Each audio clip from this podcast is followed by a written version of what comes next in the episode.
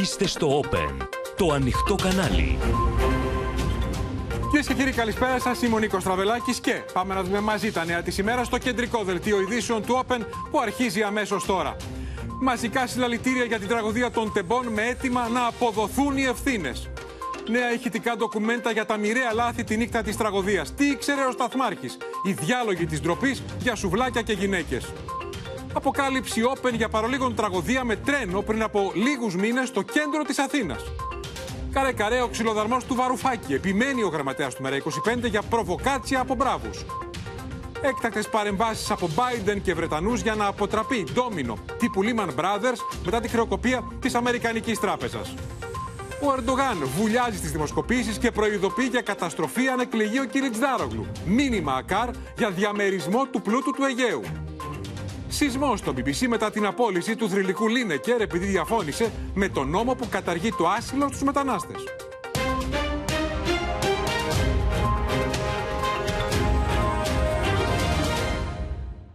Σε κλίμα έντονης οργής, κυρίες και κύριοι, για την τραγωδία στα Τέμπη με τους 57 νεκρούς, δεκάδες χιλιάδες πολίτες κάθε ηλικίας, εργαζόμενοι, φοιτητές και μαθητές, βγήκαν πάλι σήμερα στους δρόμους για δεύτερη φορά μέσα σε τέσσερις ημέρες σε όλη την Ελλάδα, από την Αθήνα και τη Θεσσαλονίκη ως την Πάτρα, τη Λάρισα και την Κρήτη, και διαδήλωσαν ζητώντας να αποδοθεί δικαιοσύνη, να τιμωρηθούν οι υπεύθυνοι όσο ψηλά και αν βρίσκονται και να μην υπάρξει συγκάλυψη.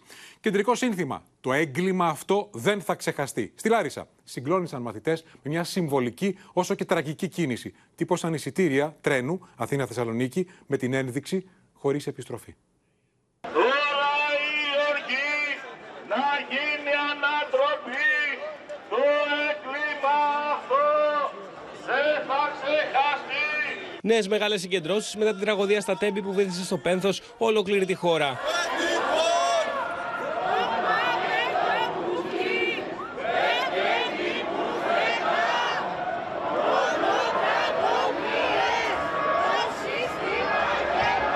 Στην Αθήνα συγκεντρώθηκαν και πάλι χιλιάδες πολίτες. Για ακόμα μία ημέρα μαθητές, φοιτητές και σωματεία βρίσκονται στον δρόμο με ένα και μόνο αίτημα, την απόδοση ευθυνών για το τραγικό δυστύχημα στα Τέμπη. Φταίει η εταιρεία, φταίει το ίδιο το κράτος που όλα λογαριάζουν το κέρδος πάνω από την ανθρώπινη ζωή. Απαιτούμε να μην υπάρξει καμία συγκάλυψη των ευθυνών του εγκλήματο. Οι ευθύνες δεν έχουν αποδοθεί και θα πάει να καλυφθεί αυτό και δεν πρέπει να το αφήσουμε να ξεφουσκώσει. Πλέον ξεχυλήσει το ποτήρι. Ο ελληνικός λαός συνειδητοποιεί ότι αυτό το οποίο συνέβη στα Τέμπη είναι μια κατάσταση η οποία επικρατεί γενικότερα στις υποδομές της χώρας. Στο τέλος της συγκέντρωσης, άγνωστοι επιτέθηκαν με πέτρες κατά τον ΜΑΤ, οι οποίοι απάντησαν με χημικά. Οι συγκεντρωμένοι έσπασαν τζαμαρίες και προκάλεσαν θορέ σε ένα ATM.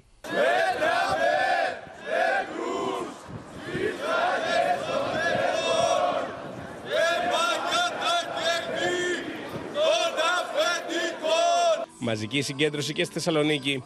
Ακόμη μια μεγαλειώδη συγκέντρωση για το δυστύχημα των τεμπών στη Θεσσαλονίκη διοργανώνεται από εργατικά σωματεία, φοιτητικούς συλλόγους και συλλόγους γυναικών.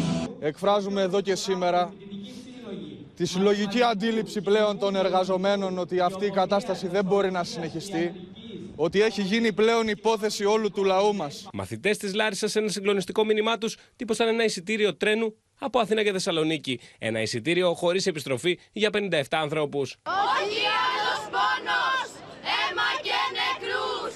Παλεύουμε για μας, παλεύουμε για αυτούς. Είμαστε εδώ σήμερα για να εκφράσουμε τη βαθιά μας θλίψη για τις αδικοχαμένες ψυχές που έφυγαν κυρίως λόγω της κρατικής ανεπάρκειας και να συμπαρασταθούμε στις οικογένειες που είδαν από τη μια στιγμή στην άλλη τα παιδιά τους να φεύγουν και να καταστρέφονται οι ζωές τους.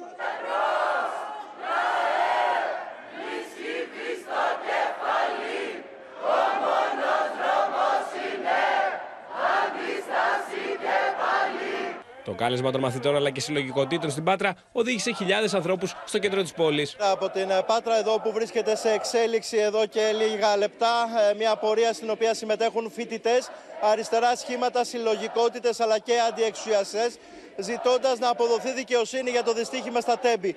Όπως βλέπετε, είναι αρκετές εκατοντάδες άτομα τα οποία συμμετέχουν στη συγκεκριμένη κινητοποίηση. Οι κινητοποίησει του προηγούμενου διαστήματος, όπως και η σημερινή, είναι πάρα πολύ μαζικές. Φαίνεται ξεκάθαρα αυτή τη στιγμή η οργή του κόσμου και πώς έχει ενοχληθεί με το ατύχημα που έγινε. Συγκεντρώσεις πραγματοποιήθηκαν επίσης στο Ηράκλειο και στα Χανιά. Και μέσα σε αυτό το κλίμα της οργής, κυρίες και κύριοι, είναι ανατριχιαστικά τα νέα ηχητικά ντοκουμέντα που έρχονται σήμερα στο φως για την τραγωδία στα Τέμπη με τους 57 νεκρούς.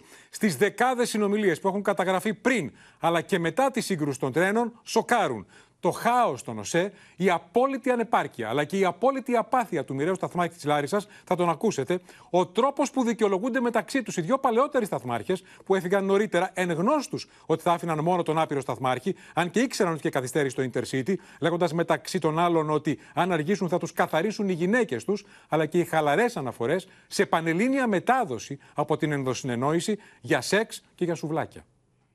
σταθμό της Λάρισας. Δεν, δεν μπορώ να καταλάβω. Έχει γίνει, έχουν κλειδί εδώ πέρα.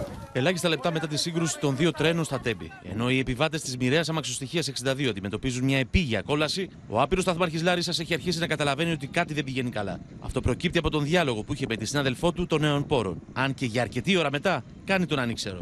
Ελένη, για φώναξε λίγο το 63-503. Το 63-503. 63-503 ακούει τους νεοσφόρου. 63-503 ακούει τους νεοσφόρου. Τίποτα από εκεί. Όπω κάτι έχει γίνει τώρα και δεν μου αρέσει αυτό. Πάρε λίγο επιβατικό Θεσσαλονίκη να μάθουμε. Για το 63-503 τουλάχιστον. Δεν που σου ξέρει ο Ε, Μίλησε το γιατί μου λέει τι συμβαίνει και με, μου το έκλεισαν τα μάτια. Γιατί και εδώ πέρα δεν έχει ρεύμα το προάσιο. Ωραία, δεν είναι καλό. Ναι, το ξέρω. Ένα λεπτό αργότερα ενημερώνεται από την πυροσβεστική για εκτροχιασμό τρένου. Έχουν περάσει μόλις 6 λεπτά από το τραγικό συμβάν. Ναι, γεια σα, το γνωρίζετε. Έχουμε εκτροχιασμό τρένου κοντά στο μνημείο του ΠΑΟΚ. Αμάν. Ναι, ε, πρέπει να κλείσετε ρεύματα, οτιδήποτε, δεν ξέρω και εσείς τι πρέπει να κάνετε. Στέλνω δυνάμεις εγώ. στο Έχει και ρεύμα. εκτροχιασμό τρένο εκεί; Ναι. Καλώς. Στις 11.33 το βράδυ, ο σταθμάρχης δέχεται τηλεφώνημα από την αστυνομία. Από όσα λέει ο 59χρονο, ο αστυνομικός καταλαβαίνει ότι πρόκειται για σύγκρουση μεταξύ δύο τρένων. Αλλά ο σταθμάρχης Λάρισας αρνείται να το παραδεχτεί. Ναι, πετρό. Μ' ακούτε; Ναι, ναι, σας ακούω. Έχετε εικόνα τι ακριβώς συνέβη. Δεν ξέρω τι, ό,τι και να σας πω, δεν ξέρω. Τώρα με πήρε και η πυροσβεστική τηλέφωνο ότι έγινε εκτροχιασμό.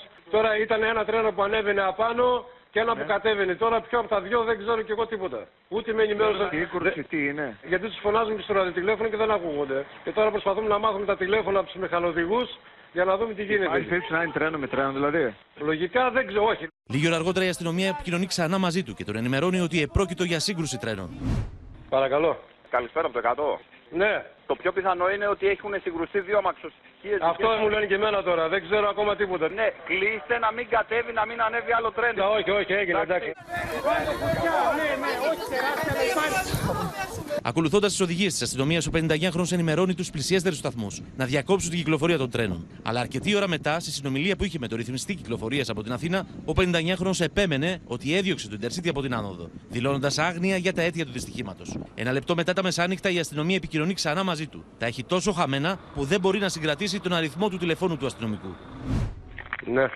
Πες μου λίγο, αυτοί τυχόν που θα παραλυφθούν με λεωφορεία, πού θα τους πάτε; Έχω κόσμο που με παίρνει, εγώ έχω και τη γραμμή την 112 εδώ που βαράει συνέχεια και έχω γονείς από παιδάκια που είναι μέσα που θα πάει όλος Ναι. αυτός ο κόσμος. Εσείς από; Από το 100, από το 100. Α, από το 100. Ναι. Ποιο τηλέφωνο έχεις; 83, 190, 191 και 683. 190 Ναι. και 191. 191. Και που- μετά το 100. Όχι, Όχι, α, καλώς Αυτά- έχει. πες μου λίγο πού θα τους πας. Έχει πολλούς τραυματίες πάνω. Ναι, ναι, ναι. Ε, Καλώς. και έχω ενημερώσει ΕΚΑΒ, έχω ενημερώσει τους πάντες. Έγινε. Θέλω να ξέρω όμως πού θα πάνε εσύ. Συν, αν στείλεις λεωφορείο, κουβέρτες, νερά. Έγινε, εντάξει. Ναι, Εντάξει. Ναι, ναι, ναι. Άντε. Όλοι μας στην καθημερινότητά μας κινούμαστε ε, με την αρχή της εμπιστοσύνης. Αυτή η αρχή έχει κλονιστεί και όχι μόνο για το σιδηρόδρομο αλλά και για τις αυτονόητες υποδομές οι οποίες υποτίθεται ότι μας χορηγούνται σε ένα κοινωνικό σύνολο Σύμφωνα με τις εγγραφές στο μαύρο κουτί της τηλεδιοίκησης που λειτουργεί στο σταθμό της Λάρισας από τον Νοέμβριο του 2022 και αποκαλύπτει καθημερινή, φαίνεται ότι ο 59χρονο δεν έκανε ηλεκτρονική χάραξη της διαδρομής της αμαξοστοιχίας 62. Το σύστημα τηλεδιοίκησης σε περίπτωση λάθους θα προειδοποιούσε τον 59χρονο και η επιβατική αμαξοστοιχεία θα έφτανε χωρίς προβλήματα στη Θεσσαλονίκη. Λόγω απειρίας ο συνάδελφος, να πούμε, δεν τον είπε ακριβώς τι έπρεπε να κάνει. Ήταν νέα παιδιά. Γιατί εμείς εκτελούσαμε εντολές να πούμε το σταθμάρχη. Ήταν εκεί το παιδί που Καταλαβαίνεις. εργάζεται. Αν τον έλεγε ότι πας από άνοδο και αυτός έμπαινε στην, Ήταν οι φίλοι μας. στην κάθοδο, Αδέρφια μας. ήταν υποχρεωμένος να σταματήσει. Κατά την είσοδό του στο σταθμό της Λάρισας, ο πολύπειρος μηχανοδηγός της μοιραίας αμαξοστοιχεία εκφράζει τη δυσφορία του για το μειωμένο επίπεδο ετοιμότητας του σταθμάρχη. Ναι. Καλησπέρα, 62, στο Μεζούργο. Παιδιά, περιμένετε μισό λεπτό λιγάκι να γυρίσουν τα κλειδιά και θα μπείτε μέσα. Βασίλη, λίγο μισό λεπτάκι λίγο. Πάω και στο 102. Ευτυχώς περιμένετε να έρθουμε. Τον Κουτσούμπα τον Γιώργο, επειδή συνεργάστηκα πολλά χρόνια μαζί του και σαν συνάδελφος μηχανοδηγός και σαν προϊστάμενος που τον είχα στην υπηρεσία μου, υπήρξε άψογος συνεργάτης. Ε, τον αποκαλούσαμε και Ντούρασελ πολλές φορές, επειδή διακρίναμε την αγάπη για αυτό το επάγγελμα. Τα λάθη του 59χρονου σταθμάρχη έχουν αρχίσει από νωρίς. Αμέσως μετά την αναχώρηση των δύο σταθμάρχων, λίγο μετά τις 10 το βράδυ, δείχνει να τα έχει χαμένα. Καθώς μπερδεύει την αμαξοστοιχεία 63 που κατευθύνεται προς την Αθήνα με την μοιραία αμαξοστοιχεία 62 που ανεβαίνει προς τη Θεσσαλονίκη. Γιώργο, με 41 νούμερο, αμαξοστοιχεία 63, Αγγέλο. 63 Αγγέλο. Ναι, 63 Αγγέλο. Ναι, 22 και 13. 62. Όχι, ε. Ναι, αμαξοστοιχεία 63, την Αγγέλο 22 και 13. Βασίλη Αγγέλης αμάξι 63, αφικνωμένες 62. Αφικνωμένες, ναι, δεν τελείωσε γι' αυτό. ε. Εντάξει, έγινε. Θα τη διώξω εγώ μετά, μόλις θα φέρει το 62 εδώ από την κάθοδο του 62. Ναι, 41 ποιο δίνεις. Κάθοδο να ξέρεις. Ναι, ναι, ναι.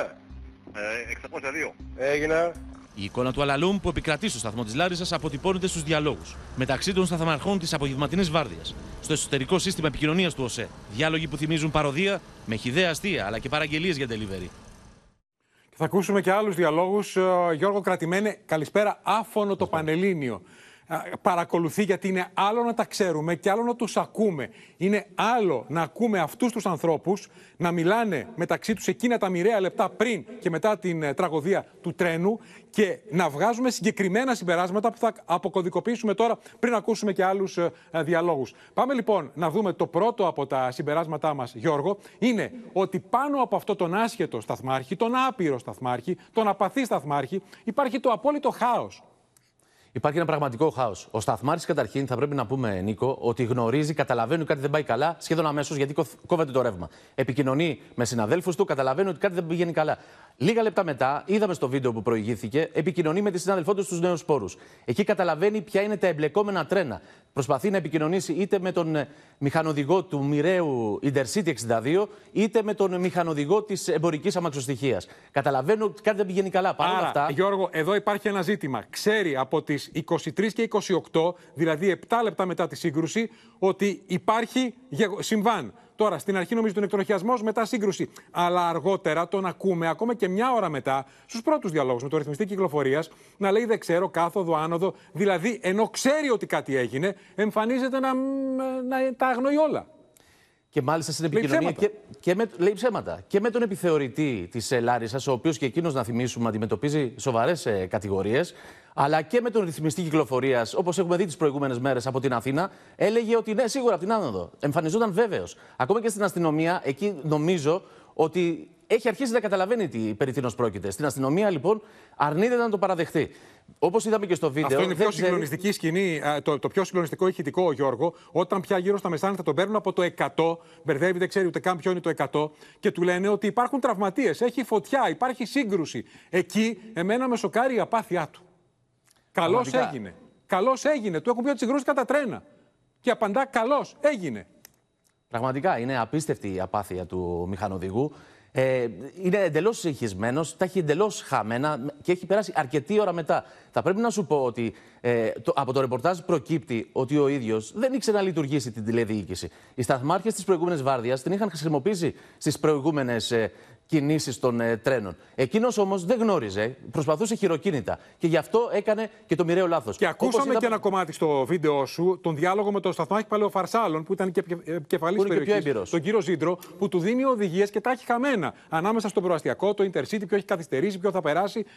Δεν ξέρει, δεν μπορεί να δώσει σαφείς εντολές. Και αυτός ο άνθρωπος δεν μπορούμε να ξέρουμε. Η απειρία του είναι ότι είναι άσχετος με αυτό το ζητήματα. Είναι. Δεν μπορεί να δώσει σαφείς εντολές. Ακούσαμε και στο βίντεο ότι το διορθώνει ένας παλαιότερος συνάδελφός Και του. το άλλο θέμα που προκαλεί είναι με πόση ευκολία οι δύο παλαιότεροι συνάδελφοι του ε, κατηγορούμενου φεύγουν νωρίτερα, πριν από τις 10, κάνοντας αναφορά σε γυναίκες που θα τους καθαρίσουν, ενώ ξέρουν ότι το Intercity δεν έχει περάσει ακόμα.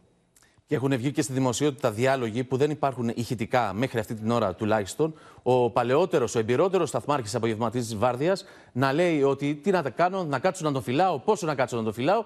Και βεβαίως υπάρχουν και πληροφορίες ότι ήθελε να πάει σπίτι του γιατί θα είχε πρόβλημα με τη γυναίκα Αυτό του. το λέει ο διαβάζουμε. άλλος σταθμάρχης που έφυγε στον ε, κύριο Σύντρο, τον ε, σταθμάρχη ε, Παλαιοφαρσάλων. Τι να κάτσω, να κάτσω να φυλάω αυτό που λες. Αλλά συνολικά, πάντως, πριν ακούσουμε τα επόμενα ηχητικά, θέλω να πω ότι ένα θέμα είναι ο σταθμάρχης, ο οποίος είναι άπειρος, είναι παντελώς ακατάλληλος. Το άλλο θέμα είναι ποιος τον επέλεξε. Το τρίτο θέμα είναι ποιοι ήξεραν ότι έχει επιλεγεί ένας ακατάλληλος άνθρωπος να καθίσει μόνος στη βάρδια. Και το τέταρτο και σημαντικότερο, Γιώργο, είναι δεν υπήρχαν αντικλείδε ασφαλείας. Για να αντιμετωπίσουν αυτό το ανθρώπινο α, ακραίο, αλλά ανθρώπινο λάθος. Ή τη σειρά λαθών. Πάντως, Με από όλα αυτά- τηλεδιοίκηση και όλα τα λάθη.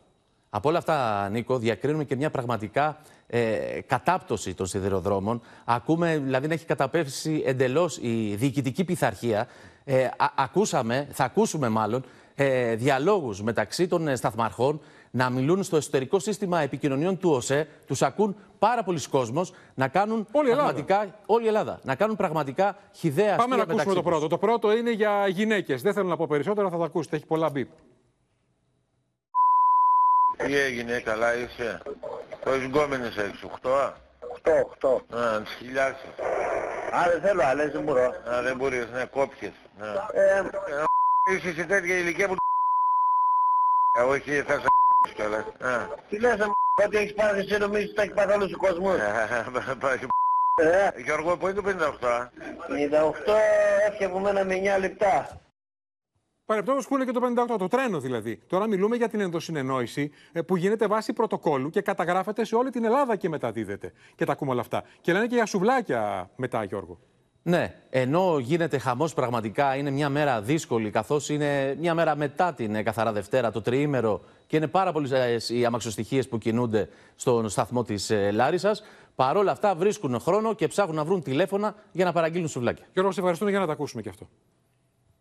Να σου πω, έχεις κανένα σουβλατσίδι να παραγγείλουμε τίποτα να πάμε. Ε, Έχουμε κάτσουμε εδώ πέρα. θα χρεια- Δεν ξέρω, είμαι εδώ, δεν προλαβαίνω ούτε τα τηλέφωνα να σηκώσω. Αλλά άμα το Εντάξει, μαζέψουν, εντάξει. θα χρειαστεί να παλινδρομήσουμε μετά. Α, παλιδρομήσουμε. Άμα μαζέψουμε εκείνο, αλλιώς πρέπει να κάνουμε μονοδρόμηση μέχρι του πλατεία. Κατάλαβα. Να σε βρούμε λύση για σουβλάκια. Θέλω να βάλω τα Ε, κουρίτσα αυτό να έλεγα, ασχοληθούν. Νίκο, ε, Εντάξει, εντάξει, εντάξει. Ναι, Ε; ναι, πες τους, ένα τηλέφωνο Θα, θέλω. θα ασχοληθώ σε ένα λεπτό. Εντάξει, εντάξει.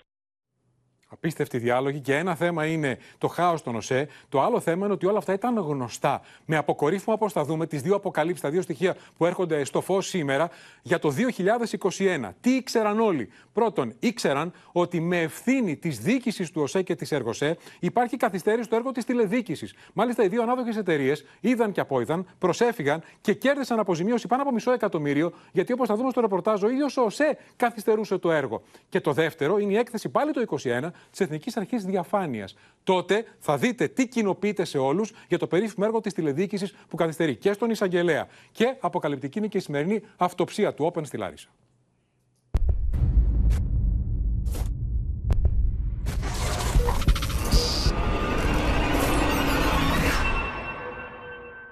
Καταστροφή και εγκατάλειψη όπου και να κοιτάξει κανείς στο σιδηροδρομικό δίκτυο και στη γραμμή όπου συνέβη η τραγωδία με τους 57 νεκρούς στα Τέμπη.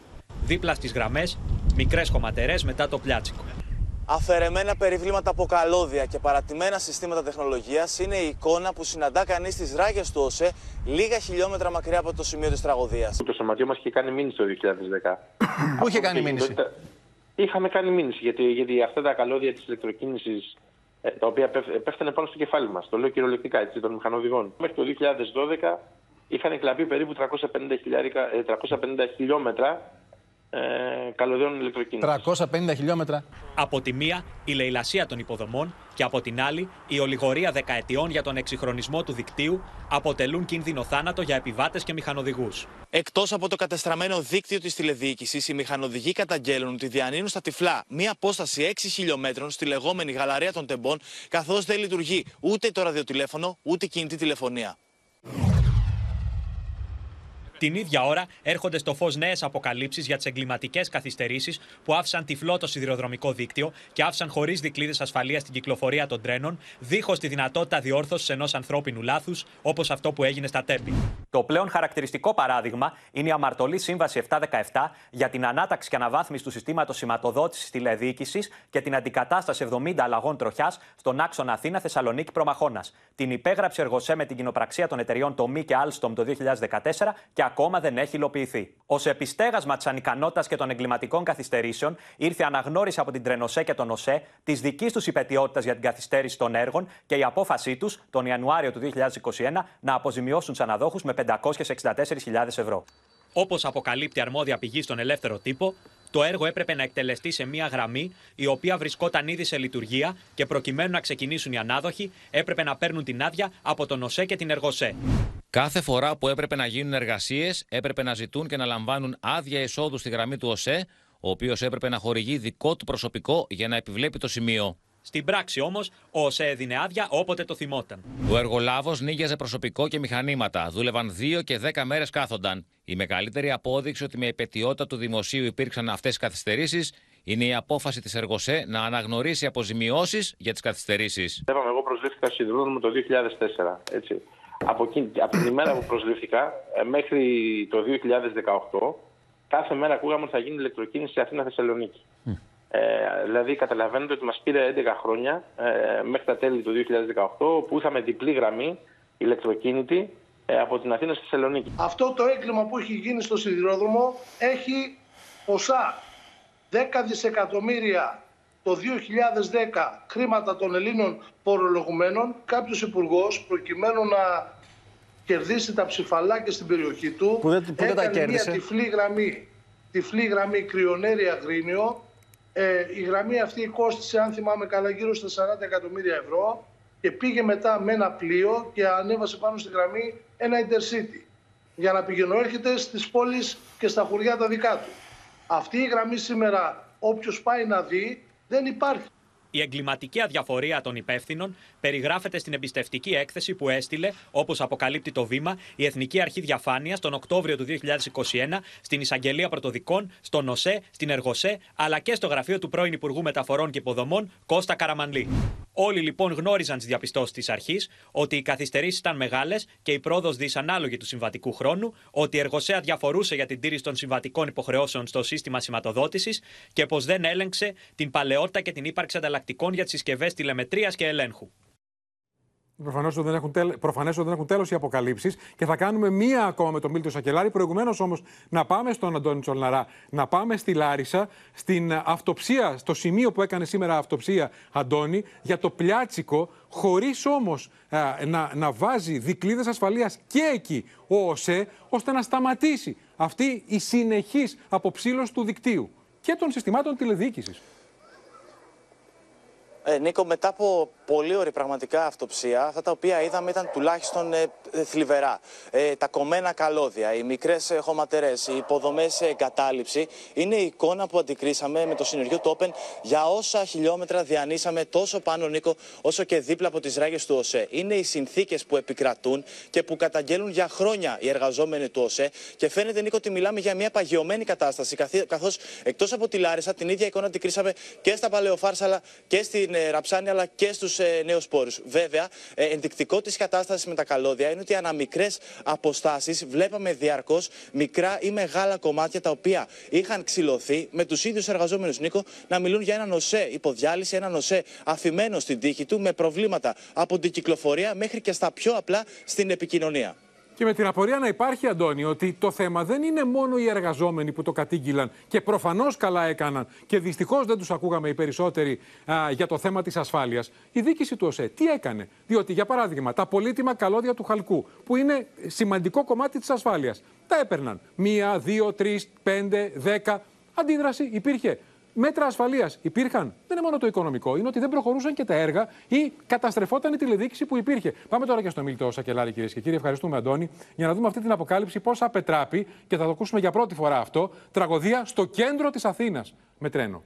Στις 18 Δεκεμβρίου, Νίκο, κινούταν ένας σειρμός και προσπαθούσε να περάσει από ισόπεδη διάβαση στην οδό Χαμοστέρνας. Χαμοστέρνας και Πυραιός, ένα πάρα πολύ κεντρικό σημείο στο κέντρο της Αθήνας, εκεί από όπου Νίκο περνάνε καθημερινά χιλιάδες αυτοκίνητα, χιλιάδες οδηγοί. Κινούταν λοιπόν ο σειρμός σε εκείνο το σημείο. Ο φύλακας της διάβασης έκανε σήμα, ε, φωτεινό σήμα στον μηχανοδηγό για να περάσει κανονικά. Έχουν κατέβει το οι τρένο. μπάρες των αυτοκινήτων. Είχαν κατέβει οι μπάρες των αυτοκινήτων. Τι είχε γίνει όμως, 70 μέτρα πιο κάτω είχε ακινητοποιηθεί ένα αυτοκίνητο. Η γυναίκα οδηγός είχε βγει Πάνω από στις γραμμές αυτό. το αυτοκίνητο. Ακριβώς. Το βλέπουμε πώς έγινε το αυτοκίνητο αυτό μετά τη σύγκρουση με το τρένο, ναι. Αυτό είναι το αυτοκίνητο ακριβώς. Χτύπησε λοιπόν ο σειρμός το αυτοκίνητο. Πραγματικά είναι απίστευτο το γεγονός, όπως μας σχολιάζουν αρμόδιες πηγές του ΟΣΕ, πως δεν είχε ενημερωθεί και ο φύλακας και ο μηχανοδηγός και φυσικά γύρονται πολύ σοβαρά ερωτήματα για την ασφάλεια και το τι ακριβώς συνεννοήσεις έκαναν τους τελευταίους ε, μήνες. Αποκαλύπτεται με αυτό το περιστατικό, Νί- Νίκο, ένα πραγματικό μπάχαλο στην Αυτό μην διαδικασία να το εξηγήσουμε. ελέγχου Όπως κυκλοφορίας. περιγράφεται στο εμπιστευτικό έγγραφο που αποκάλυψες για αυτό το, την παρολίγων τραγωδία, έχει ακινητοποιηθεί το αυτοκίνητο. Ο φύλακας, λόγω της αναχρονιστική ε, κατάστασης ε, εκεί το, στις, στη διάβαση, απασχολείται να κατεβάσει τις μπάρες, να δείξει με το φακό στο τρένο ότι μπορεί να περάσει. Εάν ήταν κανονική η κατάσταση, ο φύλακας θα έβλεπε το αυτοκίνητο και θα έκανε σήμα στο τρένο, όχι να περάσει, αλλά να σταματήσει. Του λέει λοιπόν με το φακό πέρνα, είναι βράδυ. Περνάει το τρένο, ο φύλακας δεν βλέπει το αυτοκίνητο που είναι δεξιά του, στα 70 μέτρα. Και το τρένο πέφτει πά- πάνω στο αυτοκίνητο. Εάν δύο πολύ υπήρχε σημαντικά αυτόματο στοιχεία, σύστημα Νίκο. εκεί, ο φύλακας θα ήταν ελεύθερος να δει το αυτοκίνητο. Αλλά δεν Ο υπάρχει. οδηγός του αυτοκινήτου, Νίκο, να πούμε ότι είχε ενημερώσει την τροχέα και όχι μόνο, όπως λένε στο εμπιστευτικό έγγραφο οι συνοδηγοί, για αυτό το συμβάν. Ε, σύμφωνα με πληροφορίες, είχαν ενημερωθεί και οι επικεφαλεί της αρχής, της ρυθμιστικής αρχής ε, των σιδηροδρόμων, ο διευθύνοντας ε, διευθύνων σύμβουλος του ΟΣΕ, ο κ. Πατέρας, όπως επίσης και η εταιρεία Hellenic Train. Είπαν οι ίδιοι εργαζόμενοι πως είναι ένα από τα πιο τραγικά περιστατικά τα οποία έχουμε ζήσει μέχρι Ευτυχώς σήμερα. που ο οδηγός πρόλαβε να φύγει από το αυτοκίνητο και δεν τραυματίστηκε. Και ευτυχώς που δεν εκτροχιάστηκε τώρα να έχουμε θύματα μεταξύ των επιβατών. Να σε ευχαριστήσουμε, Μίλτο Σακελάρη. Τώρα, μέσα σε αυτό το κλίμα, κυρίες και κύριοι, μένεται η σύγκρουση κυβέρνησης και αντιπολίτευσης για τις ευθύνες για την τραγωδία των τεμπών. Λάδι στη φωτιά έριξαν σήμερα, θα τις δούμε δύο τοποθετήσεις. Η μία από τον Στέλιο Πέτσα, τον α, α, αναπληρωτή υπουργό, και η άλλη από το στέλεχος του ΣΥΡΙΖΑ που είχε αποσπαστεί από τη ρυθμιστική αρχή σιδηροδρόμων και επέστρεψε. Η κυβέρνηση αναγνωρίζει δικές της ευθύνες για την κακή κατάσταση των σιδηροδρόμων που οδήγησε τελικά στην τραγωδία των τεμπών. Την ίδια ώρα όμως υποστηρίζει ότι οι ευθύνες υπάρχουν και στον ΣΥΡΙΖΑ για την περίοδο της προηγούμενης διακυβέρνησης. Και αυτό που συμβαίνει δεν αφορά μόνο την κυβέρνηση. Δεν μπορεί να εμφανίζεται άμομο και άσπυλος ο ΣΥΡΙΖΑ στο θέμα των σιδηροδρόμων. Η κυβέρνηση αυτή τη στιγμή οφείλει να έρθει και να απολογηθεί στη Βουλή γιατί επί τέσσερα χρόνια είχαμε καταθέσει ως αντιπολίτευση 60 ερωτήσεις. Ποτέ δεν υπήρξε ανταπόκριση. Η κυβέρνηση που δέχεται πειρά για την απουσία του παρετηθέντο Υπουργού Κώστα Καραμανλή και των Υφυπουργών Μεταφορών επιτίθεται στον πρώην Υπουργό Χρήστο Σπίρτζη. Από τέτοιους ανθρώπους μην περιμένετε ποτέ τίποτε καλύτερο. Σκοτώθηκαν επί των ημερών τους άνθρωποι και είχαν το θράσος εδώ να σας λένε ότι οι σιδηρόδρομοι ήταν μια χαρά επί ΣΥΡΙΖΑ, χαλάσανε πριν το ΣΥΡΙΖΑ και όταν ήρθε η Νέα Δημοκρατία. Είναι ντροπή. Ο αρμόδιος υπουργός κ. Καραμανλής, που επί τέσσερα χρόνια είχε την ευθύνη των σιδηροδρόμων, αγνοείται. Για πόσο θα κρύβει ο κ. Μητσοτάκης τους υπουργούς που για τέσσερα χρόνια είχαν την αντικειμενική πολιτική ευθύνη για τους σιδηρόδρομους και εν τέλει την τραγωδία; Την ίδια ώρα, νέες φωτιές άναψε μια αναφορά του αναπληρωτή Υπουργού Εσωτερικών Στέλιου Πέτσα. Είναι μία από τις λίγες φορές που συμφωνώ με τον κύριο Τσίπρα ότι η διάχυση των ευθυνών, ένα τσουβάλιασμα ευθυνών, τελικά οδηγεί σε μια ε, ατιμορρησία, μια συγκάλυψη, θα μπορούσε κανείς να πεις, να πει. Άρα, εγώ επιμένω ότι η δικαιοσύνη ε, πρέπει να κινηθεί άμεσα.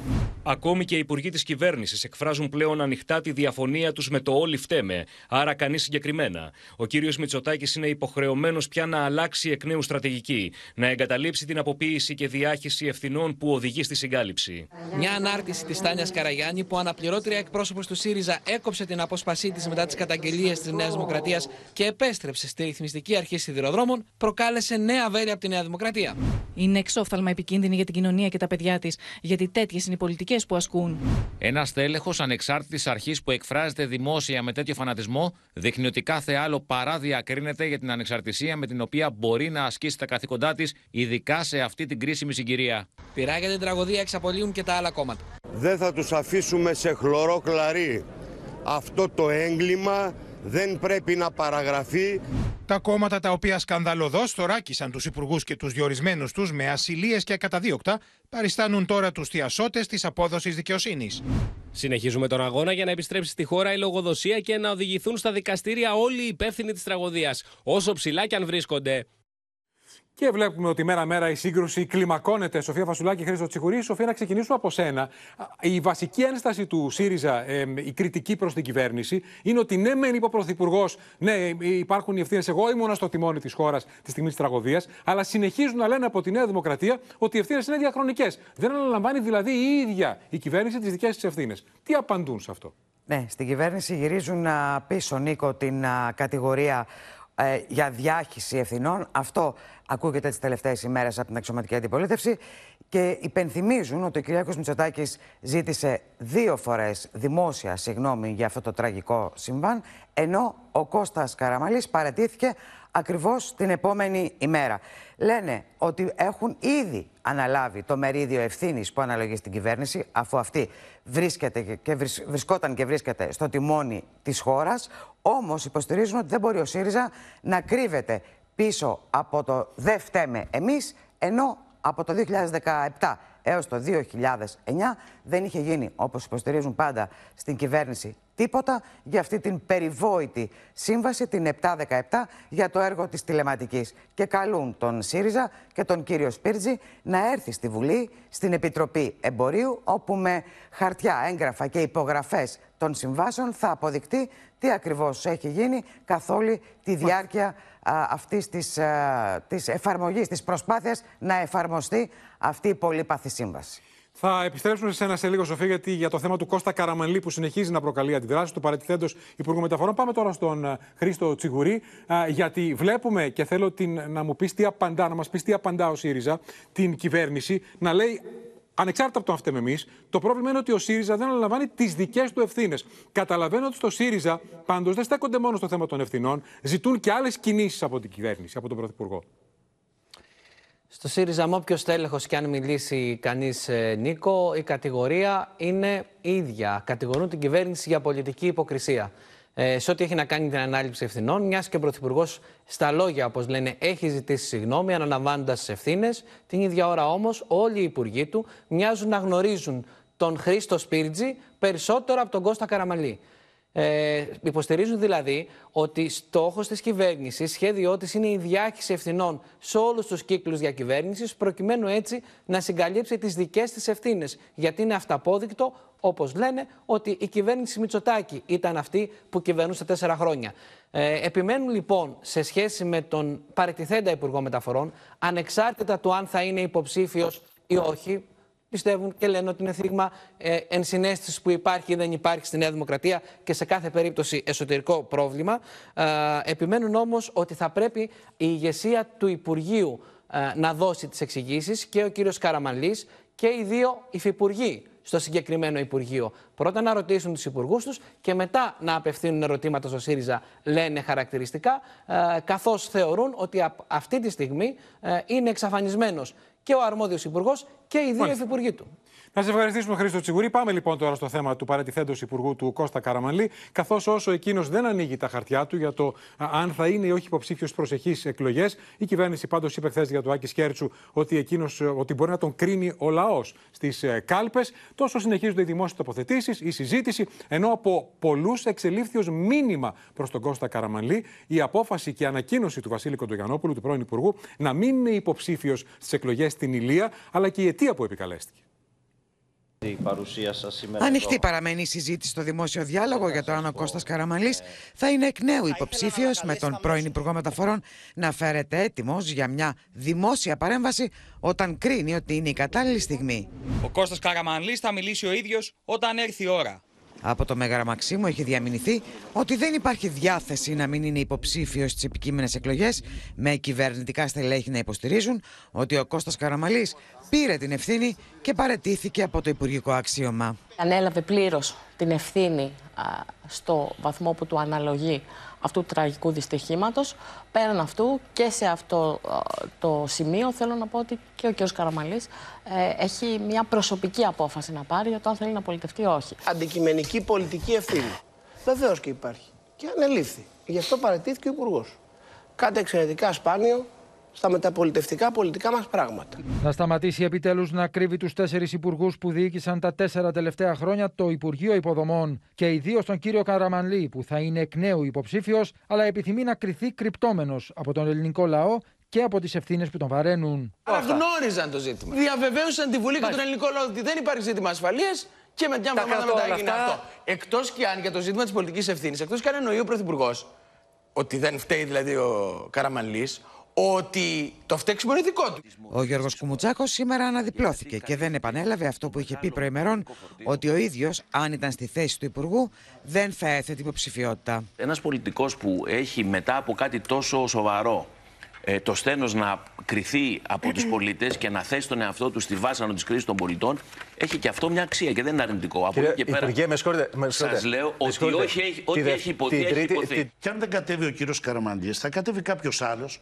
ο οποίος θα ενταχθεί και θα στηρίξει την πολιτική η οποία ευθύνεται ε, για αυτό το οποίο συνέβη ε, στα Τέμπη. Την ίδια ώρα, ο Βασίλης Κοντογιαννόπουλος με δήλωση του σήμερα ανακοίνωσε ότι δεν θα είναι υποψήφιο στην Ηλία, υποστηρίζοντας ότι αυτή η απόφαση ελήφθη μετά το τραγικό δυστύχημα των τεμπών. Δεν ταιριάζει στο χαρακτήρα και την πολιτική μου διαδρομή η διεκδίκηση σταυρού προτίμησης από τους συμπολίτες μου και ιδίως τους νέους, την ώρα που έχει τρωθεί κέρια η αξιοπιστία των πολιτικών. Πιστεύω και εμπιστεύομαι τον Κυριάκο Μητσοτάκη. Άλλαξε πολλά, αλλά δεν τα άλλαξε όλα. Το επιτελικό κράτος δεν έφτασε στον ΟΣΕ. Το πελατειακό κράτος νίκησε το επιτελικό. Στη μακροσκελή δήλωση του πάντως, υποστηρίζει ότι δεν θα μείνει εκτός πολιτικής σκηνής, στηρίζοντας τον Κυριάκο Μητσοτάκη. Ξανά Σοφία Βασουλάκη, πρώτα όμως θα πάμε στη Μίνα Καραμίτρου που θα μας ενημερώσει για διαμαρτυρία μελών του Ρουβίκονα στο σπίτι του Κώστα Καραμαλή στο κέντρο της Αθήνας.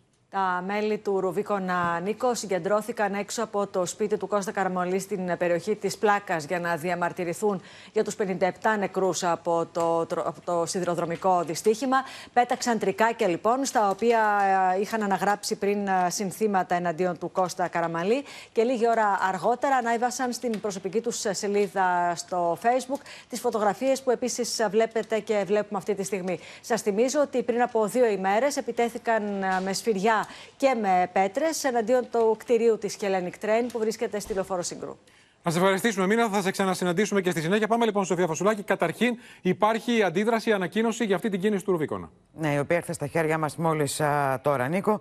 Α, κάνουν λόγο για επίθεση στο σπίτι του α, βουλευτή Σερών, του κ. Καραμαλή, την οποία χαρακτηρίζουν καταδικαστέα. Οι θρασίδηλοι τραμπούκοι, λένε ε, στη Νέα Δημοκρατία, δεν πρόκειται να εκφοβήσουν κανέναν. Η Δημοκρατία έχει κανόνες και δεν πρόκειται να δείξει καμία ανοχή στη βία. Τώρα, ανεξάρτητα από αυτό, το μείζον ερώτημα, Σοφία, για τις επόμενες κινήσεις και το αν θα είναι υποψήφιος σε εκλογές ή όχι ο Κώστας Καραμαλής είναι θα το αποφασίσει ο ίδιος ή θα το υποδείξει ο Πρωθυπουργός; Μέχρι τώρα, μέχρι αυτή τη στιγμή που μιλάμε, Νίκο, φαίνεται ότι εκείνος που πρέπει να λάβει την απόφαση και να το ανακοινώσει είναι ο Κώστας Καραμαλής. Και το λέω αυτό γιατί δεν έχει αλλάξει μέχρι στιγμής κάτι από την θέση που έχει διατυπώσει η κυβέρνηση μέσω του κυβερνητικού εκπροσώπου πριν από λίγες ημέρες στην ενημέρωση των πολιτικών συντακτών ότι υπάρχει η διάθεση να είναι εκ νέου υποψήφιος ο Κώστας Καραμαλής. Θα πρέπει να σου πω ωστόσο ότι πληροφορίες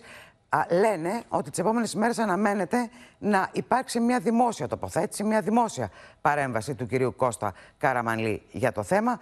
Μένει να δούμε με ποιον τρόπο θα είναι αυτό, αν θα είναι μέσω κάποιας συνέντευξης ή μέσω κάποιας δήλωσης που αναμένεται και να αν κάνει. θα δώσει απαντήσεις. Οι, οι πληροφορίες λένε ότι πρόθεσή του είναι να τοποθετηθεί ε, αναλυτικά για το θέμα, για το τι έγινε επί των ημερών του στο Υπουργείο Μεταφορών, αναλυτικά. Ε, ενώ ποιε είναι οι κινήσει που έγιναν στο Υπουργείο Μεταφορών και βέβαια αναμένεται να έχουμε και την ανακοίνωση των προθέσεων του Νίκο. Για να δούμε. Έχει μεγάλο ενδιαφέρον. Να σε ευχαριστήσουμε, Σοφία Φασουλάκη. Πάμε τώρα, κυρίες και κύριοι, στην επίθεση στον ξυλοδαρμό του Γιάννη Βαρουφάκη έξω από εστιατόριο στα Εξάρχεια για να δούμε σε βίντεο καρέ-καρέ αυτή την επίθεση. Πώς τον χτύπησαν, τον έριξαν κάτω, τον κλώτσαν και του προκάλεσαν κάταγμα με αποτέλεσμα να πάει εμόφυρτος στον Ευαγγελισμό.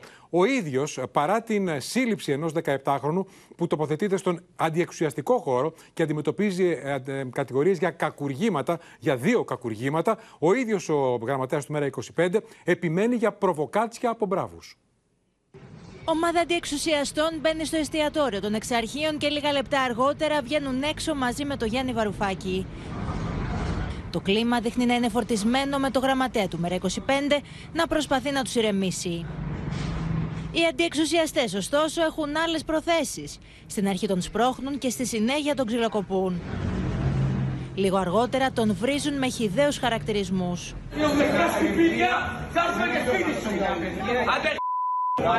Στη συνέχεια, οι αντιεξουσιαστές αποχωρούν από την αυλή του εστιατορίου. Η επίθεση είχε ως στόχο τη βία. Ήταν ξεκάθαρο από την πρώτη στιγμή και από τον τρόπο με τον οποίο συμπεριφέρθηκαν χωρίς ουσιαστικό πολιτικό πρόσημο και με το, από το γεγονός ότι βιντεοσκοπούσαν την επίθεση και ότι η επίθεση έγινε άμεσα χωρίς να υπάρξει πολιτική αντιπαράθεση.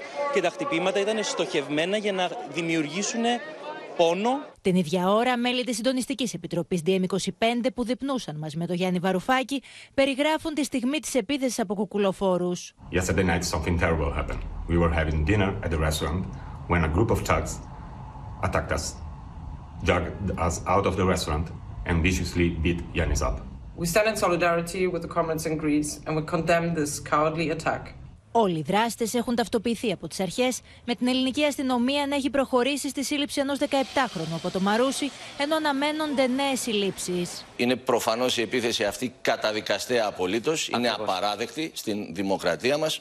Ωστόσο, ειπώθηκε κάτι για τραμπούκους της νύχτας. Η επίθεση αυτή έγινε σε μια ταβέρνα κάπου στα Εξάρχεια. Η αστυνομία έχει εξιχνιάσει την υπόθεση. Και, και οι άνθρωποι που επιτέθηκαν στον κύριο Βαρουφάκη και τον χτύπησαν, βιαιοπράγησαν Ναι. σε βάρος του, ανήκουν στον αναρχικό χώρο. Δυστυχώς ο κύριος Βαρουφάκης δεν είχε μαζί του τους αστυνομικούς του, με δική του απόφαση, με δική του επιλογή. Ο Γιάννης Βαρουφάκης, σε ανάρτησή του, κάνει λόγο για αποπροσανατολιστική σπέκουλα της κυβέρνησης.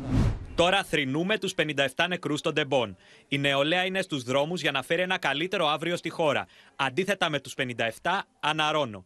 Ο τραυματισμός μου να εξηχνιαστεί από τη δικαιοσύνη. Έως τότε, η κυβέρνηση να πάψει την αποπροσανατολιστική σπέκουλα. Είμαστε εδώ σήμερα και αυτό που έχει σημασία είναι αυτό που γίνεται εδώ σήμερα. Θα προχωρήσουμε μπροστά και θα παλέψουμε για αυτό που πρέπει να γίνει στην Ελλάδα.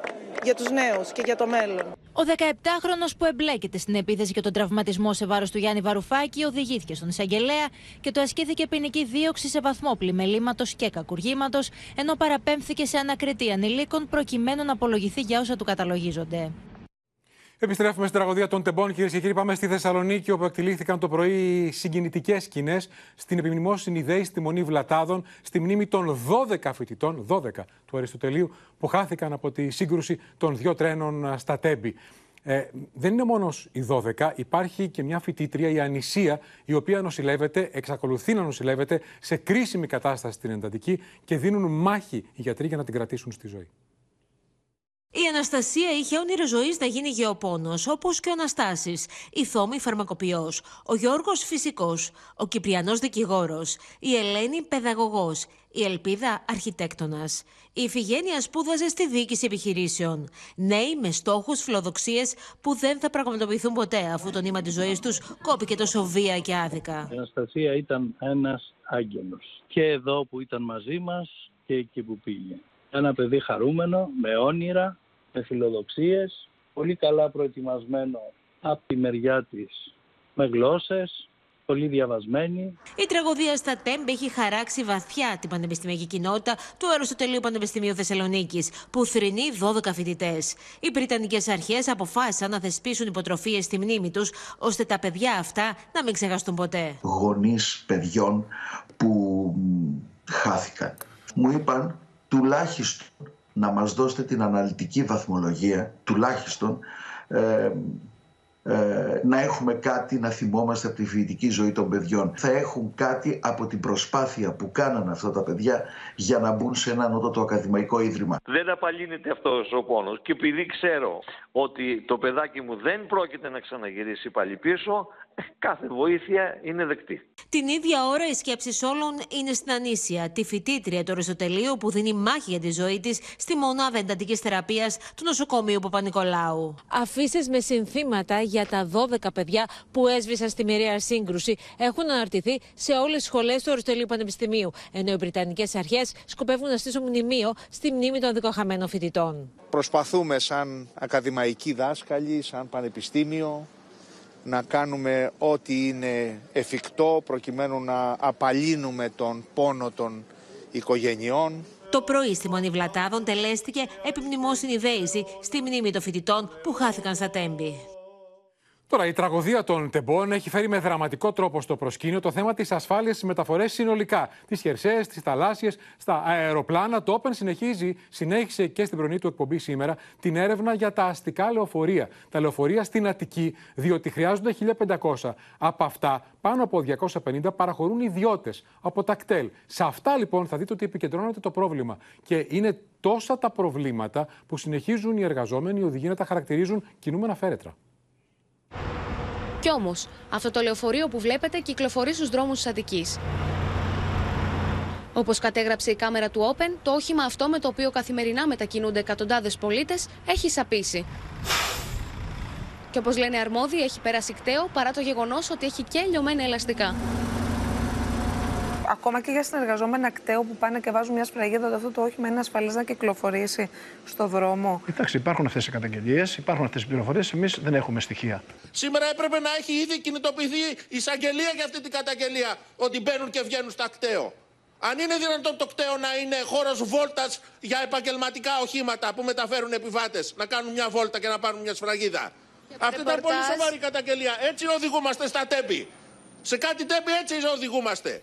Σύμφωνα με τους εργαζομένους στο νοσί, ο σχεδιασμός για την Αττική απαιτεί 1500 λεωφορεία. Ο αριθμός αυτός όμως δεν καλύπτεται από τα αστικά λεωφορεία και γι' αυτό κάποιες γραμμές καλύπτονται από 259 λεωφορεία που ανήκουν στα κτέλ Αττικής. Και ρωτάω, κυκλοφορούν 2,5 χρόνια. Έστω και σε ένα λεωφορείο. Υπάρχει τηλεματική; Υπάρχει. Όχι, δεν υπάρχει. Έχει καταγγελθεί επανειλημμένα, κυρία Ρεμή. Και τι κάνει το Υπουργείο; Λέει το Υπουργείο ότι αν δεν υπάρχει κλιματική, είναι όρος της σύμβασης, η οποία δεν πρέπει να κυκλοφορούν τα λεωφορεία. Σκισμένα καθίσματα, σπασμένες πόρτες, καθρέφτες που έχουν κολληθεί με ταινίες και λεωφορεία που καταραίουν μέσα στη μέση του δρόμου.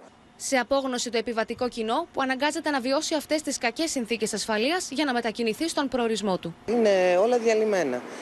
Ε, προσέχουν όμως οι οδηγοί, προσέχουμε και εμείς, δεν μπορούμε να κάνουμε κάτι. Πληρώνουμε υποτίθεται ένα εισιτήριο στο οποίο πρέπει να έχουμε και μία παροχή, να το πούμε. Να μην κρυώνουμε, ε, να μην υπάρχουν ε, καθυστερήσεις στα δρομολόγια, να μην υπάρχουν σπασμένα πράγματα, οι θέσεις να μην είναι λερωμένες, τα οποία δεν τηρούνται πάρα πολύ σοβαρά και θα πρέπει να υπάρξουν απαντήσεις σε όλα όσα τίθενται δημοσίως για να μην θρυνήσουμε άλλα θύματα. Δεν το αντέχει η χώρα. Τα έλεγαν στη διαδρομική, δεν τους ακούγαμε και φτάσαμε στους 57 νεκρούς στα τέμπη. Δυστυχώς. Πάμε τώρα, κυρίες και κύριοι, στο μέτωπο της οικονομίας, καθώς μεγαλώνει η παγκόσμια ανησυχία μετά τη χρεοκοπία της Silicon Valley Bank στις ΗΠΑ με καταθέσεις 175 δισεκατομμυρίων δολαρίων. Και μεγαλώνει η ανησυχία για το ενδεχόμενο ενός ντόμινο, ειδικά από αύριο που θα ανοίξουν πάλι οι τράπεζες και οι παγκόσμιες χρήματα αγορέ ενός παγκόσμιου ντόμινο τύπου uh, Lehman Brothers. Θα δούμε στο ρεπορτάζ του Γιάννη Φόσκολου ποια μέτρα έχουν ληφθεί και στις ΗΠΑ και στη Βρετανία, τι συζητείτε. Πάντως αυτό που αποκλείουν και η Αμερικανίδα Υπουργός Οικονομικών και ο Μπομπ Μενέντε είναι η διάσωση της χρεοκοπημένης τράπεζας. Συναγερμός έχει σημάνει σε ΗΠΑ και Αγγλία με τους φόβους να εντείνονται για λουκέτας σε εταιρείες τεχνολογίας και στις δύο πλευρές του Ατλαντικού, αλλά και ντόμινο εκροής καταθέσεων από μικρές και μεσαίες Αμερικανικές τράπεζες μετά την κατάρρευση της Silicon Valley Bank στη σκιά της αύξησης των επιτοκίων. Governor of the Bank of England has made it very clear there is no systemic risk to our financial system. Um, so people should be reassured on that basis. But there is a serious risk to our technology and life sciences Οι Βρετανικές αρχές πιέζουν τις μεγάλες τράπεζες να ρίξουν σωσίβιο στο βρετανικό παρακλάδι της Silicon Valley Bank, καθώς η Τράπεζα της Αγγλίας ετοιμάζεται να τη θέσει σε διαδικασία πτώχευσης. Οι Βρετανικές τράπεζες δεν κινδυνεύουν να επιμολυνθούν. Η κυβέρνηση εργάζεται για να θωρακίσει τις βιομηχανίες τεχνολογίας και βιοεπιστημών. Η απώλεια των καταθέσεων έχει τη δυναμική να κόψει τα πόδια των εταιριών τεχνολογίας και να στείλει τον κλάδο 20 χρόνια πίσω. Σε ενιαία γραμμή Λονδίνο και Ουάσιγκτον διαμηνύουν πως αποκλείεται να υπάρξουν προγράμματα κρατικής διάσωσης για επενδυτές και τράπεζες. Αλλά η προστασία εστιάζεται στους καταθέτες. Γι' αυτό και οι ομοσπονδιακές αρχές εξετάζουν ένα ταμείο στήριξης των καταθέσεων σε τράπεζες που αντιμετωπίζουν προβλήματα. During the financial crisis, um, there were um, investors um, and owners of systemic large banks that were bailed out, and we're certainly not looking. And uh, the reforms that have been put in place means that we're not going to do that again. Ο Αμερικανός πρόεδρος Τζο Μπάιντεν είχε επικοινωνία με τον κυβερνήτη της Καλιφόρνιας Γκάβινγκ Νιούσομ για το θέμα της πτώχευσης, ενώ η Ομοσπονδιακή Τράπεζα των Ηνωμένων Πολιτειών συνεδριάζει εκτάκτος αύριο και κλεισμένων των θυρών. Τα χρηματιστήρια σε Ευρώπη και Αμερική μάτωσαν την Παρασκευή και το μέγα ερώτημα είναι τι θα γίνει από αύριο Δευτέρα όταν ανοίξουν ξανά οι αγορές. Λοιπόν, είναι μαζί μας στο στούντιο Γιάννης Φόσκολο. Καλησπέρα, Γιάννη. Έχουμε συνεχείς εξελίξεις και μεγάλη ανησυχία. Συνεχείς εξελίξεις και μεγάλη ανησυχία, διότι όλοι θέλουν να υπάρξει μια θετική είδηση, ένα καλό νέο πριν ανοίξουν οι αγορές. Και οι αγορές της Ασίας ανοίγουν σε λίγες ώρες. Λοιπόν, το Bloomberg. Δεν είναι μόνο ε, τα χρηματιστήρια, είναι μην πάνε οι ανήσυχοι οι καταθέτες και σηκώσουν τις καταθέσεις τους. Έτσι λοιπόν, το Bloomberg μεταδίδει πριν από λίγο τελευταία εξέλιξη ότι οι Ομοσπονδιακές Αρχές στι ΗΠΑ έχουν ξεκινήσει μια διαδικασία δημοπρασίας από αργά το βράδυ του Σαββάτου, έτσι ώστε να καταφέρουν καταφέρουν να βρεθεί ένας αγοραστής, μια μεγάλη εμπορική τράπεζα η οποία θα ρίξει σωσίβιο και ουσιαστικά θα αγοράσει, ας το πούμε έτσι. Η Γέλεν είπε δεν τη σώζουμε εμείς πάντως, δεν τη σώζει το κράτος. Με κρατικό χρήμα δεν υπάρχει. Ναι, ναι. Άρα υπάρχει σε εξέλιξη αυτή η διαδικασία της δημοπρασίας. Δεν υπάρχουν ακόμα πληροφορίες αν έχει βρεθεί αγοραστής. Φαίνεται ότι οι ομοσπονδιακές υπηρεσίες θέλουν να πάει γρήγορα αυτό και να τελειώσει εξέλιξη; μέχρι το βράδυ της Κυριακής, αλλά δεν υπάρχει ακόμα συγκεκριμένη εξέλιξη. Και στη Μεγάλη Βρετανία, που εκεί έχουμε και τον βραχίωνα της τράπεζας, φαίνεται πως μια επενδυτική εταιρεία από τα Ηνωμένα Αραβικά Εμμυράτα, από το Αμπουντάμπι, εξετάζει να αγοράσει την Βρετανική Τράπεζα πριν ανοίξουν οι αγορές. Τώρα, πίσω από όλο αυτό είναι οι συνεχείς αυξήσεις και της ΦΕΔ των Αμερικανικών επιτοκίων αυτό το που προκάλεσαν το, το κράχ.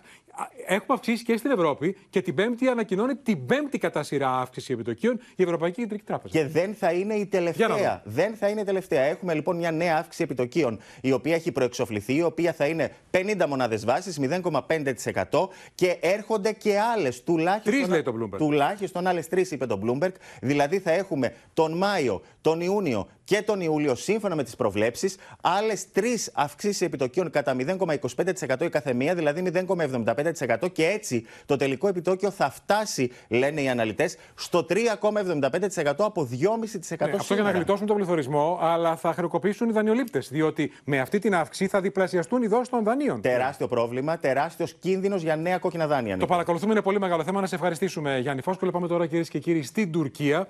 Καταρχήν, νέα συνέντευξη ποταμό σήμερα του Χουλουσία Καρ. Πάλι αναφορά στα ελληνοτουρκικά. Αυτή τη φορά πάλι και η ακραία τουρκική θέση για διαμοιρασμό, η γνωστή τουρκική θέση, αλλά το ξανάπε, του πλούτου του Αιγαίου. Την ίδια ώρα ο Ερντογάν που βλέπει να πέφτει συνεχώς στις δημοσκοπήσεις και να προηγείται το μέτωπο υπό τον Κιλτζάρογλου, προειδοποιεί για καταστροφή αν χάσει τις εκλογές. Yeni konutların inşası için gereken hazırlıkları da süratle yürütüyoruz. Hatay'da 183 bin konut. Ο Ταγί Περντογάν μαζί με τον ακροδεξιό κυβερνητικό του εταίρο Ντεβλέτ Μπαχτσελή τάζουν στους σεισμοπαθείς στο Χατάι νέα σπίτια. Ο Τούρκος πρόεδρος βουλιάζει στις δημοσκοπήσεις και βάζει στο στοχαστρό του την αντιπολίτευση που τον κατηγορεί για ανικανότητα του κρατικού μηχανισμού απέναντι στους σεισμόπληκτους. Ülkenin kaynaklarının nasıl yağmalanacağı hesabı var. Milli birlik ve beraberliğimizi bozma niyeti var. Ülkemize ve insanımıza ağır maliyetleri olan eski Türkiye'yi geri getirme çabası var. Μάλιστα, νέα δημοσκόπηση φέρνει τον ηγέτη των Κεμαλιστών να προηγείται πάνω από 11 μονάδες έναντι του Ταγί Περντογάν δύο μήνες πριν στηθούν οι κάλπες. Ο Κίλιτς Ντάρογλου μαζί με τον δήμαρχο της Άγκυρας Μανσούρ Γιαβάς περιοδεύουν στις πληγήσεις από το σεισμό περιοχές.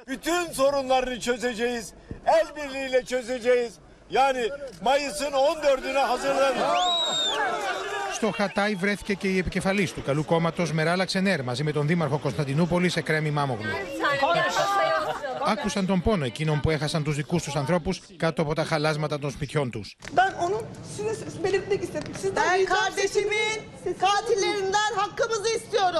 Yani hakikaten çok büyük bir afet ama iktidar eliyle bu ucube sistemin getirdiği bir sonuç olarak da asrın felaketine dönüşmüştür. İstanbul Büyükşehir Belediyesi ve İstanbul'daki 14 belediyemiz tarafından 24 aşevimiz burada hizmet sunuyor.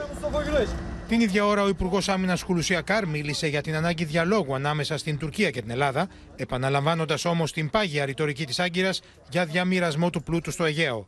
Ege başta olmak üzere efendim ikili ilişkilerimizi düzelterek e, vatandaşlarımızın rahat huzur içinde ve güven içinde yaşamalarını sağlayalım. Özellikle Ege'deki zenginliklerin e, adil bir şekilde paylaşılmasından yana olduğumuzu da tekrar tekrar dile getirdik söylüyoruz. Συνεχίζει ο Ακάρτο Βιολίτου, οι Τούρκοι, ε, τις πάγιες θέσεις τους. Πάμε τώρα στη Βρετανία, κυρίε και κύριοι. Προκαλεί σεισμό η απόφαση του BBC να σταματήσει τη συνεργασία του με το θρύλο του ποδοσφαίρου, τον Γκάρι Λίνεκερ. Ε, ήταν σχολιαστής μέχρι την προηγούμενη εβδομάδα στη δημοφιλέστερη αθλητική εκπομπή του BBC, κάτι σαν την Αθλητική Κυριακή. Για σχεδόν δύο δεκαετίες. Γιατί, Γιατί ο Λίνεκερ έγραψε τη γνώμη του διαφωνώντας με νόμο της κυβέρνησης που ουσιαστικά καταργεί το άσυλο στους μετανάστες που περνάνε στη χώρα από τη μάχη. Το ενδιαφέρον στο θέμα, θα δούμε το αναλυτικό ρεπορτάζ, είναι ότι το ίδιο το BBC στην ιστοσελίδα του έχει το ζήτημα που έχει ανακύψει ως ένα από τα βασικά θέματα, αλλά και φιλοξενεί βασικό άρθρο με τίτλο Η Επανάσταση του Λίνεκερ, αφορμή να ξαναδούμε αν αντέχουν οι βασικές διαχρονικές αξίες του BBC. Have you heard from the BBC, Gary? I'm always talking to the BBC. What does the Director General say? Anything to you? Um, yeah. What's he said? He said, well, we have a chat, we chat often. Anything about the tweet, Gary? Do you, do you regret sending the tweet at all? Η απόφαση του BBC να πάυσει τον Γκάρι Λίνεκερ από τα καθήκοντα του παρουσιαστή έχει προκαλέσει θύελα αντιδράσεων στη Μεγάλη Βρετανία τα τελευταία 24 ώρα. Ο πιο επιτυχημένος αθλητικός παρουσιαστής της Ευρώπης με θητεία στην εκπομπή Match of the Day από το 1999 ενημερώθηκε πως δεν θα συνεχίσει τη δουλειά του στο κρατικό κανάλι εξαιτίας ενός tweet που έκανε, ασκώντας κριτική στην κυβέρνηση για το μεταναστευτικό νομοσχέδιο που προωθείται για ψήφιση την ερχόμενη εβδομάδα. Υποδεχόμαστε πολύ λιγότερους πρόσφυγες από τις άλλες μεγάλες ευρωπαϊκές χώρες. Αυτή είναι μια αφάνταστα βάρβαρη πολιτική εναντίον των πιο απροστάτευτων ανθρώπων, διατυπωμένη σε ύφος που δεν διαφέρει από εκείνο της Γερμανίας του 30 και ύστερα εγώ είμαι εκτός ορίων. Ήταν τέτοια η έκταση που πήρε το ζήτημα που ο ίδιος ο Πρωθυπουργός Ρίση Σούνακ αναγκάστηκε να τοποθετηθεί ξεκαθαρίζοντας ότι δεν πρόκειται να αλλάξει την πολιτική του. Ω Πρωθυπουργός πρέπει να κάνω αυτό που θεωρώ σωστό, αντιλαμβανόμενος ότι δεν θα συμφωνήσουν όλοι. Γι' αυτό το λόγο παραμένει διαπραγμάτευτη η πρόθεσή μου να σταματήσω τις παράνομες βάρκες που διασχίζουν το κανάλι της Μάνχης. Ο αντίκτυπος της αποπομπής Λίνεκερ είναι τεράστιος. Τα μηνύματα συμπαράστασης χιλιάδες από ανώνυμους και επώνυμους. As a message, an opinion about human rights, and that should be possible to say. Το BBC αναγκάστηκε να διακόψει μεγάλο μέρος του αθλητικού του προγράμματος, καθώς βρίσκεται αντιμέτωπο με μια κλιμακούμενη κρίση, η οποία έχει πάρει ανεξέλεγκτες διαστάσεις. Match of the Day is set to be aired later today without a presenter, pundits, or any of its regular commentators. It's this balance between free speech and impartiality. As a keen sports fan, I know, uh, like everyone, that to miss programming is a real blow, and I am sorry about that. Εντυπωσιακό πάντως είναι το γεγονός πως ο οργανισμός του BBC όχι μόνο δεν κρύβει ή αγνοεί την είδηση, αλλά την αναπαράγει με συνεχή ενημέρωση και με σχόλια θεατών και αναγνωστών. Ο 62χρονο σήμερα και άλλοτε δεινός σκόρερ Γκάρι Λίνεκερ είναι μία από τις πιο επιδραστικές προσωπικότητες στα αθλητικά μίντια της χώρας. Και όχι μόνο, και οι συνέπειες της απομάκρυνσής του ξεφεύγουν των στενών ορίων του βρετανικού μηντιακού τοπίου. Το ντέρμπι μόλις ξεκίνησε. Είναι ενδιαφέρον να δούμε πώς θα καταλήξει αυτό το ντέρμπι, αν θα κερδίσουν το BBC ο Λίνεκερ σε κάθε περίπτωση η πολυφωνία στο BBC. Δηλαδή να φεύγει ε, ένας άνθρωπος ε, που είναι σφραγίδα για το ε, ιστορικό βρετανικό τηλεοπτικό δίκτυο, απλώς επειδή είπε τη γνώμη του. Τώρα πάμε στην ε, Ουκρανία, ενώ συνεχίζεται η ρωσική προέλαση στο ε, Μπαχμούτ με το Ζελένσκι να προειδοποιεί ότι αν πέσει αυτό θα είναι πλήγμα για την Ουκρανία. Δεν είναι πάντως σαφή η εικόνα εάν υπάρχει έλεγχος των μαχητών της Βάγνερ εκεί εκεί α, πληθαίνουν οι πληροφορίες στη Δύση για, εσωτερικό, ε, για εσωτερική διαμάχη στον στενό κύκλο του Πούτιν. Ενώ έχει προκαλέσει αίσθηση, μια πληροφορία τη διαψεύδει η ίδια η Ζαχάροβα, η εκπρόσωπος του Ρωσικού Υπουργείου Εξωτερικών, φέρεται να είπε ότι το Κρεμλίνο έχει χάσει τον κεντρικό έλεγχο της ροής των πληροφοριών. Επιχειρησιακό πλεονέκτημα αποκτούν οι στρατιώτες της ομάδας Βάγνερ στη βιομηχανική ζώνη του Μπαχμούτ. Οι ρωσικέ αρχέ δηλώνουν πω ετοιμάζεται το έδαφο για περαιτέρω προέλαση στην περιοχή. Wenn Sie sich von Bachmut nach Chesivya zurückziehen, was ändert das? Russland wird Bachmut einnehmen und seine Offensive auf Chesivya fortsetzen, sodass jede nächste Stadt hinter Bachmut das gleiche Schicksal erleiden kann wie Bachmut.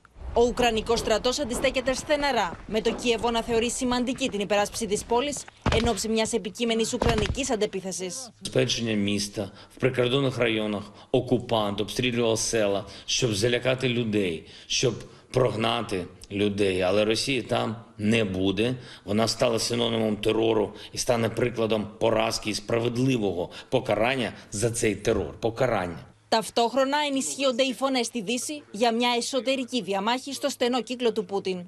Όπως αναπαράγεται στα διεθνή δίκτυα, η εκπρόσωπος του Ρωσικού Υπουργείου Εξωτερικών Μαρία Ζαχάροβα φέρεται να το παραδέχτηκε, λέγοντας μάλιστα πως το Κρεμλίνο έχει χάσει τον κεντρικό έλεγχο της ροής πληροφοριών. Η ίδια διαψεύδει ότι προέβη σε αυτή τη δήλωση. Αυτός είναι ο πόλεμος της πληροφορίας. Τα ψέματα και η στρέβλωση των νοημάτων. Η ερμηνεία των λέξεων είναι τα εργαλεία του. Με τις Ηνωμένες Πολιτείες να βλέπουν τις διαδηλώσεις στη Μολδαβία ως υποκινούμενες από τη Ρωσία, διαδηλωτές βρέθηκαν και σήμερα στο δρόμο στο Κισινάου. Μάλιστα, όταν επιχείρησαν να κατευθυνθούν προς το Προεδρικό Μέγαρο για να διαμαρτυρηθούν, τους απόθυσε η αστυνομία. Και στο σημείο αυτό, κυρίες και κύριοι, 10 λεπτά πριν από τις 8 ολοκληρώθηκε και απόψε το κεντρικό δελτίο ειδήσεων. Μείνετε στο Open. Αμέσως τώρα ακολουθεί η ξένη ταινία Η κόρη του Προέδρου, μια ρομαντική κομμωδία στις 10. Μην χάσετε τη ζωντανή αθλητική εκπομπή Total Football με όλη την καυτή σημερινή ποδοσφαιρική επικαιρότητα. Από όλους εμάς, καλό σας βράδυ και καλή εβδομάδα.